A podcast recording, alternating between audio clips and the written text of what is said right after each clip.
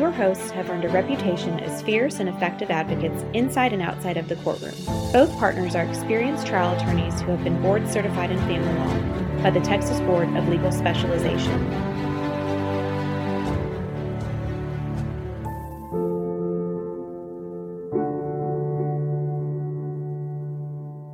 Welcome back to For Better, Worse, or Divorce. I'm Jake Gilbreath, and I'm here with our guest, Ann Jones. Say hi, Ann. Hi, how are y'all? So, Ann's a mortgage lender with Cornerstone Home Lending, and we're going to be talking about mortgages and kind of how that can be affected during a divorce. So, before we do that, Ann, just like we do in court, tell me about yourself. Give me your name and tell me what you do for work. Okay, so I've been a mortgage lender longer than I want to admit. Been doing it a long time here in Austin with Cornerstone Home Lending, which is a small national company. We're a great team and we do a you know, it's probably one of the best companies I've ever worked for, and I've been doing it a little while, so my standards are pretty high. I do a lot of people with divorce. Uh, I have several attorneys who refer divorce people to me, so this is a, something I sort of understand. So tell me about before we talk about divorces. So how did you get into what you're doing? I needed a job.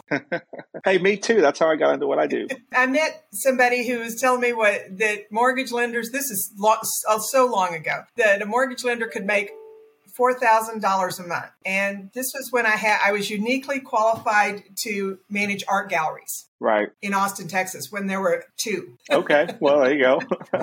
so I had to kind of change job. I had had a real estate license, so it wasn't something that I was totally unfamiliar with, but that was kind of how I I, I can do that. So I was actually before this podcast, I was actually doing a consult with somebody. They were asking me about, you know, kind of typical question, how we deal with the real estate. Sometimes it's multiple pieces of real estate. Sometimes it's just the marital home. How would you with the divorce? And so from my perspective, and then we'll sort of turn over to where you coming in. But, you know, my perspective, we've got, you know, typical situation. People have a home. Let's say it's community property. And let's say they're both on the deed and they're both on the mortgage. And the deed part's easy, right? And let's say we're not selling it. The husband wants it, the wife wants it, one of the spouses wants it. You know, what we do first, if, if somebody wants it, then we typically get it appraised. And there's people that do it, that do appraisals for divorce purposes that we work with. Or, you know, sometimes spouses agree on the value, but usually we get an appraisal. And then let's say the wife's getting it, it goes in her column at that price. And the divorce decree just requires that they sign what's called a special warranty deed, which takes the other spouse off the title. What's more complicated, which you probably see, I guess, is, you know, we got this mortgage, right? Let's say they, they have a mortgage with Compass Bank and they're both in the same title on the mortgage, you know, the family code's real clear that the divorce decree can't affect third party lenders. That's actually listed in the in the divorce decree. So in my world, we're in mediation talking about, you know, are we going to refinance it to, to, get the other spouse off the note or are they going to carry it, you know, or, or what have you. So where do you come in on that process? Okay, well, there's several parts of that affect you guys. So the first one is is the wife in this example going to pay the husband anything for her equity in the house. She can refinance and pay him off. It's called an owelty deed, owelty lien, and it's so she owes 500,000, she owes 300,000, the house is worth 5, she's got to pay him a hundred thousand, we can refinance four hundred thousand, assuming she can qualify and pay him off and, and it goes away. That gets the debt out of his name, that gets the debt all in her name, and that makes then he's happy because he's paid off. Right. That's one way to do it. Let's say that one or the other of them, the wife is getting the property and she is not going to pay him off. And they've got a great rate and so forth and so on. And they both want to stay on he wants off the note. There's no way to get him off the note unless she can qualify for the existing mortgage. And she probably has to refinance it. Don't think any lenders will I guess a bank lender might, but yeah, regular, I've never seen them just take somebody off. Right? Why right. would you? Right? If you're the bank, yeah, like, what do you get you? out of it? So she's going to have to refinance to get him off. Let's say that she can't or won't, or it doesn't make sense for her to do that. Even though the divorce decree awards the debt to her, and for qualifying purposes, for her, we qualify her that way. However, if he is still on the note, two or three things can happen to him. One is that until for mortgage purposes, now this is not legal purposes, this is mortgage purposes. We're going to have to count the debt on that house against him for the next 12 months. And at that point, once she can prove that she's made the payments on time for 12 months, then we don't have to count that debt in his ratios. So, like, if he's going to go purchase a house, let's use this example. Wife gets the house, he's still on the note. And so say he wants to go buy a house and so he's trying to qualify for a mortgage. So you're telling me that that she y'all would need to before, you know, counting that mortgage that he's on against him, he needs to show that the wife's made the payments, I assume timely, for 12 months, and then it doesn't count for the calculation that y'all do. Correct. Okay. And the other ramification to him in this example would be if she doesn't make the payments, it affects his credit score. Yeah, and that I think that's the big fear that we see. You know, because sometimes a divorce is not a lot of trust. A lot of times a divorce is not a lot of trust. I mean, you know, am I really going to not pay my mortgage just to spite my ex? Well, gee, uh, have I had somebody that I would think would do that? Yeah, probably there are people out there in this world that would do that. Usually it's not, but so in my world, what we do is we have people sign what's called a deed of trust and secure assumption. So you know, the person getting the house or giving up the house, he or she signs a special warranty deed, and the person that is receiving the house and responsible for the mortgage signs what's called a deed of trust and secure assumption, which essentially says if I don't pay the mortgage, then you, my ex spouse, can foreclose on the property to protect your credit. Now, you know, it's not going to happen overnight. So your credit's probably still going to take a ding and it's expensive. And have I, have I, but have I ever seen anybody actually have to do that in my career? I haven't, but it's good to have that protection because, you know, somebody could lose a job. Somebody could, something awful could happen where they're not making the payments and you got to do something about that. Right. But it's gonna it's gonna affect your credit seriously if you get near a foreclosure situation. And the in this example, the ex husband won't probably know that that mortgage is being paid late. Right. Yeah, until it's too late, right? It starts digging your credit. It's, too, it's a problem before it's too late. And credit scores are really funny about late mortgage payments. Yeah, had to. Um, I'm sure we've all had that situation where something shows up on your report uh, that, that you didn't even know about until last time I bought did a mortgage, some credit card that my bank, uh, some weird auto charge went on it. It's with the same bank that I bank with, and then it showed up on my credit. It's like y'all, it was like five dollars, right? it's like I would have paid the five dollars if somebody had just told me. So that's always a mess. So somebody's sitting in, in, mediation, you know, as far as qualifying for a mortgage, a lot of times people are, are wondering, you know, because they're looking at the overall spreadsheet or the asset division or how much spousal support or child support they're getting, and then trying to decide, you know, is this going to work for me as far as qualifying?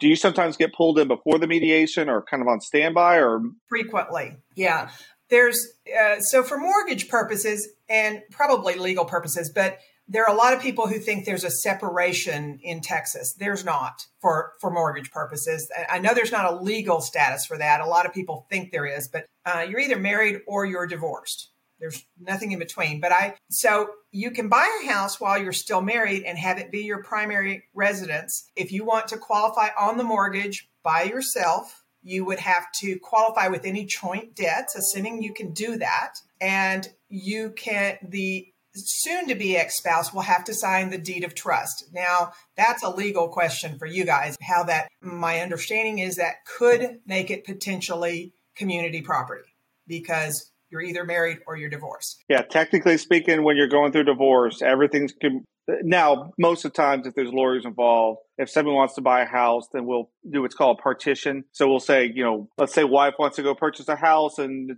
she talks to you she's going to qualify she needs to put a hundred thousand down. Then we say okay we're going to partition from your portion of the division a hundred thousand dollars as your sole and separate property. You go buy the house which will be and we're going to agree that you're separate property. So we can contract around it essentially. But you're right right? If you're not thinking about it going to lawyers and just like if I buy a car while my, my divorce is pending, technically that car is community property. It's going to have to go on the spreadsheet. So in this example, let's say the wife wanted to go away and buy her own house. The husband would sign the deed of trust. He doesn't have to sign any other documents. He doesn't have to be on the mortgage, assuming she qualifies on her own with all joint debts. That can be done before the divorce is final. A lot of times we know what the divorce is going to say and we're just waiting on time. And people have asked me and they've checked it out to see how it's going to affect them. And we'll have it all ready to go and we'll be waiting for the judge to stamp it and send it to us. And do y'all need that final divorce decree signed? I mean, I have people, you know, sign the mediated settlement agreement, but the divorce decree takes a month or so. No, the divorce decree, again, you're married or you're divorced. So if you're doing it as a divorced person, we have to have signed, sealed, and delivered, stamped notarized copies. What do you recommend, you know, or, or, do you get involved in the conversation when you're looking at kind of what the monthly cash flow is for somebody uh, if they're thinking about a mortgage? Because I may, you know, depending on what, what you tell me, I may be pushing more for a higher spousal maintenance number or a higher child support number as opposed to, you know, a better property division of mediation, depending on kind of what you're telling me. So what do y'all, you know, as far as cash flow and everything like that, what are you kind of telling people to think about? Well, I it kind of depends. As a lender, I generally look at somebody's whole previous lifestyle, current lifestyle, what what they're doing. You know, start obviously I start with what can they qualify for. And but I have a firm belief just because you can doesn't mean you should. Right. so I, I, was amazed when we when we purchased a house how much they tell us like well just go buy this amount. It's like that's a really really bad idea but particularly you know now I remember back in the housing crisis it wasn't like that but yeah they, I was shocked and I'm always shocked and then I have clients that come to me right that they you know got them X amount of dollars in their divorce and they go tell me that they bought a house for Y. Oh, you did that? Like, why?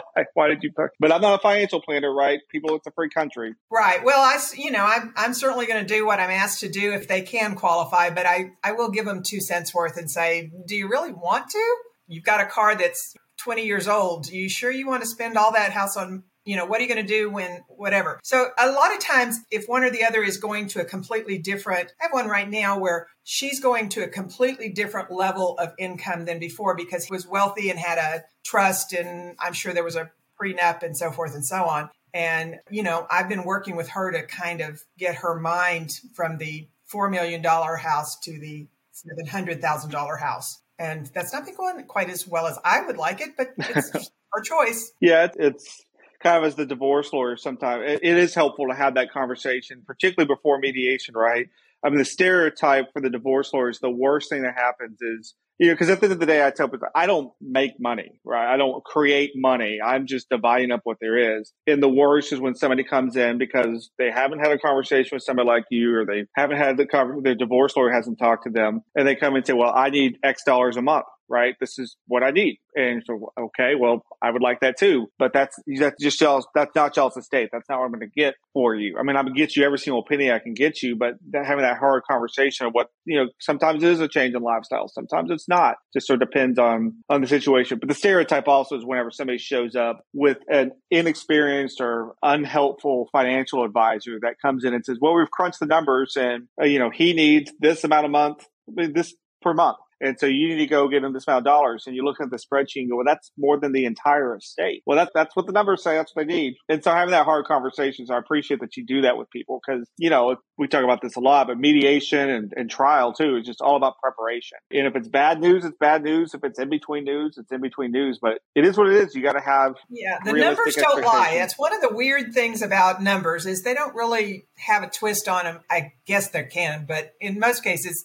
there's not a twist on numbers. Yeah, even if you yell at your lawyer or your your mortgage broker, they're all the same. I don't allow yelling. Do you? yeah, I you know it's it's a divorce, right? You get to yell a little. You don't get to yell my staff. I was taught as an associate, so I, I started out working for Jim Piper, who's our of counsel now, and Jim had sort of a general rule you know that you can yell at him a little bit don't get to yell at staff yell at staff you get you get fired as a client so, well, talk to me, I guess, uh, anything else that people need to be thinking about when they're going to mediation or trying to resolve their, their divorce? There is. So, one of the things that, you know, I always say, I'm assuming they're working with you so they they know this, but if they're not, be sure that debts split, any debt split or awarded need to be very specifically spelled out as to what they are. What I see typically is some the first four numbers of a credit card or the last four or something like that. Credit cards, the same thing as mortgage. If you're joint on it and the other spouse makes the payments poorly, it's going to affect your credit. If they have a real high balance, it's going to affect your credit scores and your credit scores cost you money. So that's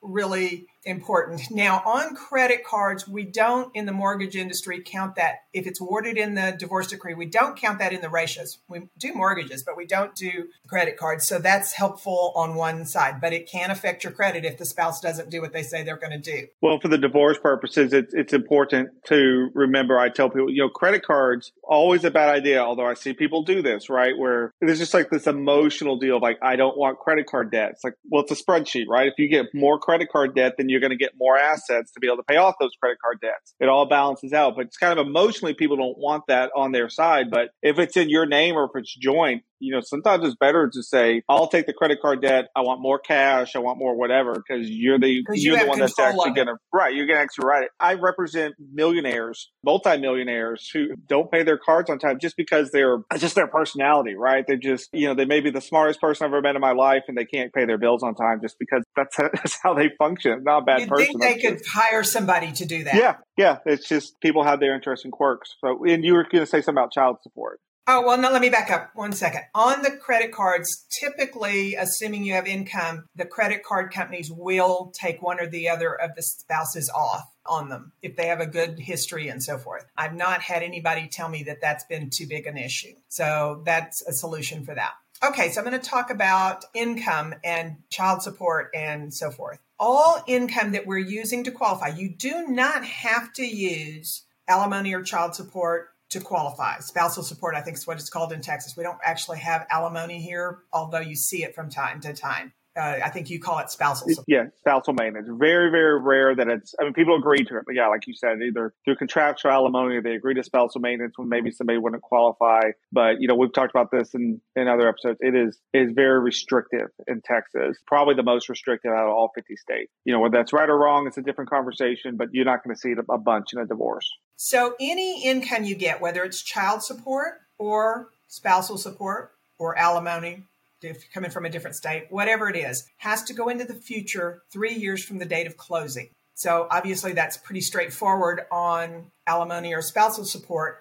However, on child support, it varies because a lot of times I see that a child is supported through their 18th birthday or when they graduate from high school, whichever is later. Mm-hmm. Later. So if you've got three kids, you might get so much for two and a half years and I can't use that, but I can use what's left that what actually does go into the future for three years. And it's used as income kind of like salary. So ratios are run off of it. And then if the spouse is paying it, it's counted as a debt, just like a credit card, no matter how long into the future it goes. And if it's alimony, it just has to go into the future. So three years from the date of closing, not from the day you apply. By the way, it's kind of unrelated. I always kind of unrelated to what you do, but it just was on the top of my head. It, you know, people come to me all the time with a divorce. Uh, it's interesting. One thing that, that's interesting about mortgage applications and everything is sometimes you'll have people come and they have a they have a family owned business. They've applied for you know a mortgage, say three years before they go through a divorce. You ask like, what's what's the value of your business? I'm trying to qualify for the mortgage, and you know a lot of times you'll see somebody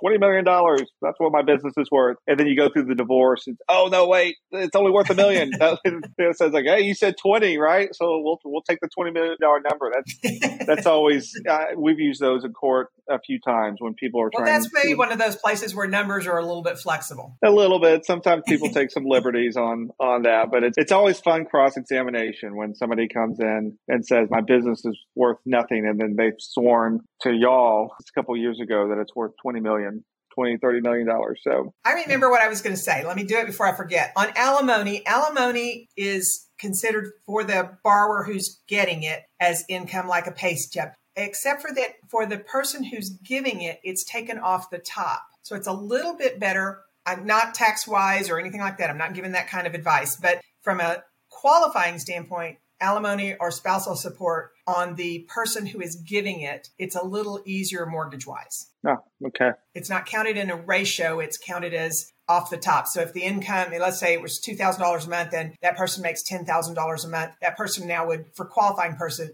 purposes would make 8000 as opposed to it being counted as a in the debt ratio which is is less advantageous. Right. Well, so let's talk about you. When are you usually getting contacted by the individual or by the divorce lawyer or both? Like, what's do you have a preference? Mostly, I talk to the borrowers. I'm pretty specific, kind of a straightforward gal. I have talked to attorneys, but not usually.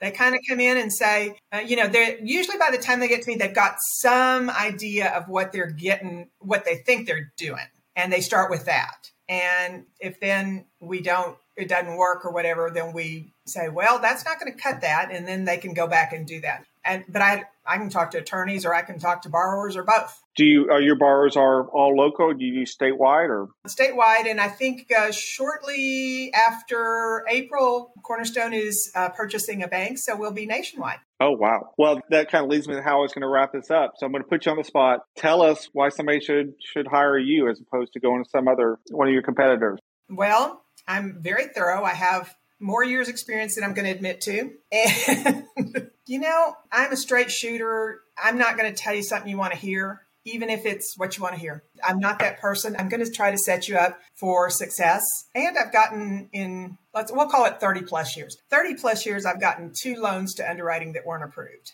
Oh, wow. Yeah. So I've been doing business in Austin a long time, and that's a lot of loans. Yeah, it is. Well, how can people contact you? My phone number, 512 422 9036. I have one number, it's personal, business, everything else. My email is ajones at houseloan.com. All right. Well, that's the way to do it. So we'll wrap up with that. And I'll say if you've liked what you've heard today, do us a favor and leave us a review. We're going to put Ann's contact information on the podcast so we can reach out to her. We appreciate everybody's feedback. If you have any questions for myself or this topic or any other topic, reach out to us at podcast at waltersgilbreath.com. Uh, I'm Jake Gilbreath, and thanks for listening.